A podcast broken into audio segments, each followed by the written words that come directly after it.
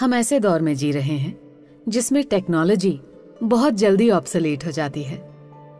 और खतरा उन लोगों के भी ऑब्सोलेट होने का होता है, जो इस टेक्नोलॉजी से जुड़े होते हैं, जो अपनी रेलेवेंस क्वेश्चन करने पर मजबूर हो जाते हैं।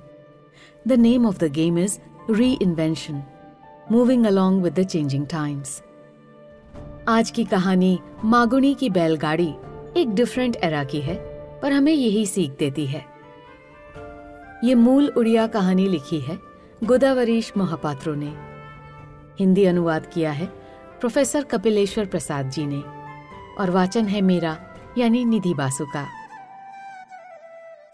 कॉलीकोट की दो लाख जनता के बीच प्रतिदिन आना जाना लगा है। कितने लोग संसार में आते और कितने लोग संसार से चले जाते, ये समाचार केवल घर परिवार या आस पड़ोस के लोग ही रखते। लेकिन जिस दिन मागुड़ी इस संसार से चल बसा, उस दिन ये समाचार खलीकोट के गली मोहल्ले में हर जगह फैल गया। जिसने सुना, क्षण भर के लिए मौन रहकर दुख से कहा मागुणी चला गया? आह, बेचारा चला गया। मागुणी कौन? इतना तय है कि वो खलीकोट का राजा नहीं।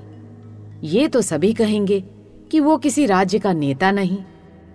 ये भी सभी जानते हैं कि वो कर्मवीर नहीं। उसने न तो कभी सत्याग्रह में ही योग दिया और न ही राजा को टैक्स दिया। उसकी गर्दन में न तो किसी ने फूलमाला ही डाली और न उसे किसी के गले में फूल माला डालने की आवश्यकता ही पड़ी। लोगों की भीड़ के आगे, तालियों की गड़गड़ाहट के बीच, ना तो उसने कभी भाषण ही दिया और न किसी देव मंदिर में, परलोक में स्वर्ग प्राप्ति के लिए जब तब ही किया। उसने किया है तो सिर्फ़ एक ही काम, जीवन पथ पर घोर संघर्ष। ये संघर्ष देश के लिए नहीं, जाति के लिए नहीं, सिर्फ़ अपने चार अंगुल पेट की पूर्ति के लिए ही। फिर भी मागुणी की मृत्यु का समाचार सुनकर सबों ने कहा, आह, बेचारा चला गया। गढ़ में पूछने पर सभी मागुड़ी के संबंध में बताएँगे। बहुत दूर स्थित जंगल से घिरे गाँव में भी उसका परिचय मिल सकेगा। मागुणी खली कोट का बैलगाड़ी वाला। इससे अधिक कुछ नहीं। दो बैल और वो स्वयं। इन तीनों ने मिलकर एक संघ रचा, जो दो लाख जनता के मन को स्पर्श कर गया। प्रतिदिन खलीकोट रियासत में सूरज उगता और डूबता। घनघोर बारिश के दिनों में लोग सूरज को न देख, मागुड़ी को देख समय बोध करते। माघ मास के जाड़े में बरामदे में सिमट कर लोग बैठे रहते। उस समय मागुड़ी अपने बैलों को गाड़ी में जोत, पहाड़ तले गीत गाता हुआ चला जाता।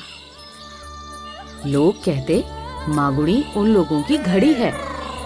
वर्षा के दिनों में भले ही वर्षा थम जाए, गर्मी में तपिश कम हो जाए, पर मागुड़ी की गाड़ी एक दिन भी बंद नहीं होती। वो कहता कि ये सच है कि राजा के यहाँ दो मोटर गाड़ी हैं, पर उसके जैसा इंजीनियर नहीं है। उसकी गाड़ी राजा की मोटर से बढ़कर है। बारह वर्षों के अति परिचित साथी काले भूरे बैलों के ऊपर हाथ सहलाकर वो गाड़ी की गति तेज कर देता। जिस समय वो गाड़ी पर बैठ, गीत की एक आध कड़ी बोल देता, राम लखन गैलन मृगमारी, उसकी मोटर निकल पड़ती। उस समय हरे भरे पेड़ों के पत्ते झड़ते और पहाड़ गुफाएँ गूंज उठते। अधसोया मुर्गा और बहुत सी चिड़िया उत्तर देती। देहात के आवारा कुत्ते चौंक उठते। और गाँव में शोरगुल मच जाता। घर घर शब्द करती हुई बैलगाड़ी स्टेशन की ओर चली जाती। पचास वर्ष का मागुणी बारह साल के साथी बैलों को लेकर जिस समय सवार लेकर चलता, उस समय सत्तर अस्सी साल पहले की कहानी लगातार कहता जाता। वो सबसे पहले अपनी बात करता, जब उसके माँ बाप थे, उस सुख में पलता खाट पर सोता, घर में बैठे बैठे दो बार खाता। और किसी की मीठी बातें सुनकर जीवन के सभी दुखों को भूल जाता।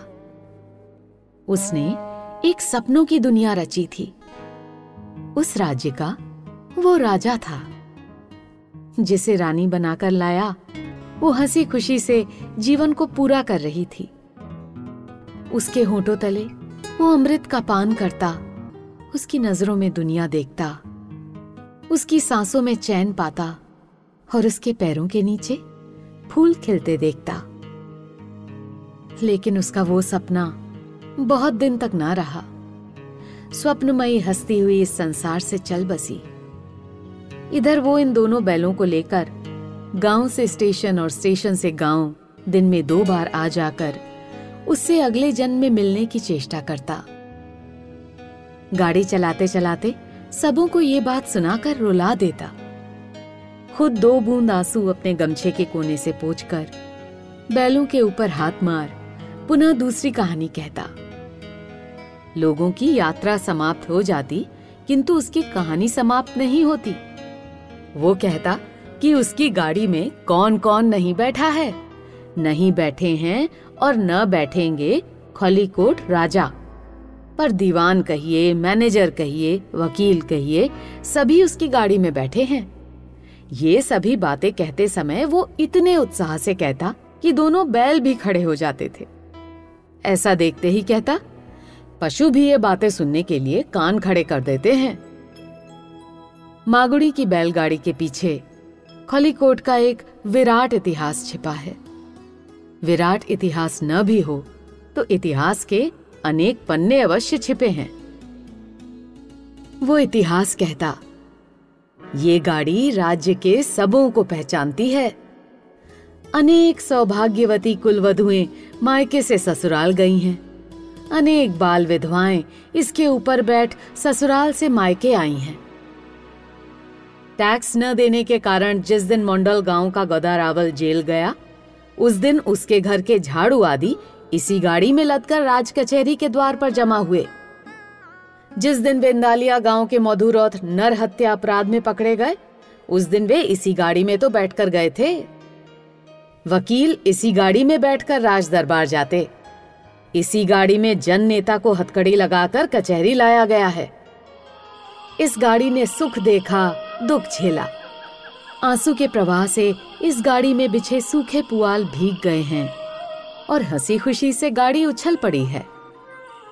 ये सभी बातें कह, मागुड़ी जिस समय गाड़ी चलाता, ऐसा लगता कि मागुड़ी एक जीवंत इतिहास है। इस प्रकार दस पाँच इतिहास को एकत्र करने से उड़ीसा का कोणार्क तैयार हो जाता। एक दिन मागुड़ी ने सुना कि अब लोग उसकी गाड़ी में नहीं बैठेंगे। करण सिंह एक मोटर बस लाया है। सुनते ही उसने हंस हंस कर आकाश थर्रा दिया।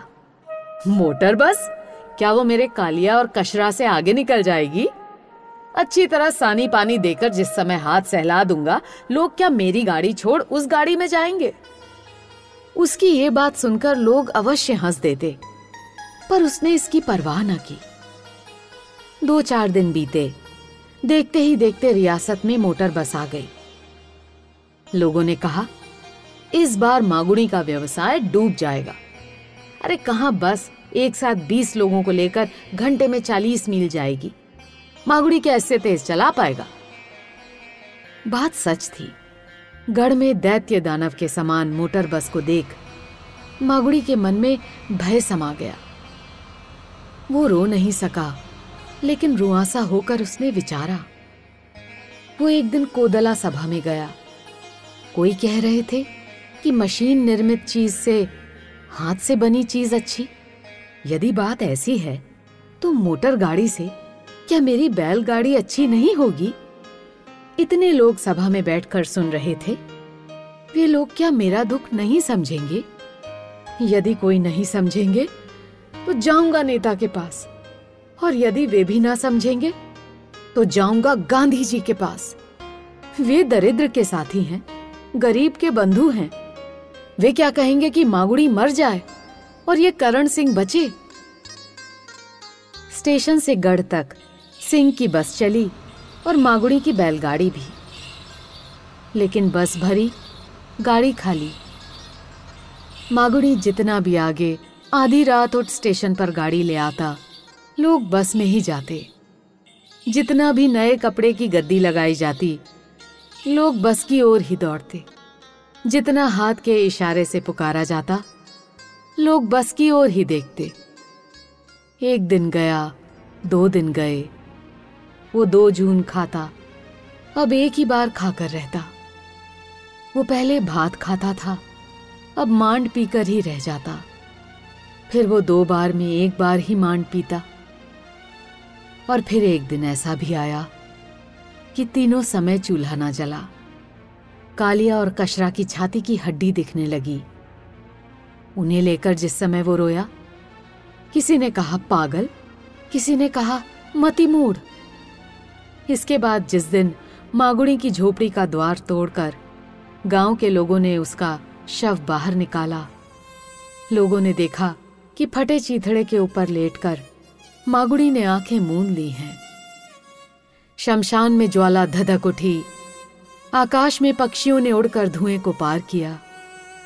पृथ्वी पर दो लाख लोगों ने यह समाचार पा दुख में कहा। आह, मागुड़ी चल बसा। आप सुन रहे थे कहानी मागुड़ी की बैलगाड़ी, जिसके लेखक थे गोदावरीश महापात्रो। अनुवाद किया प्रोफेसर कपिलेश्वर प्रसाद जी ने, और वाचन था मेरा, यानी निधि बासु का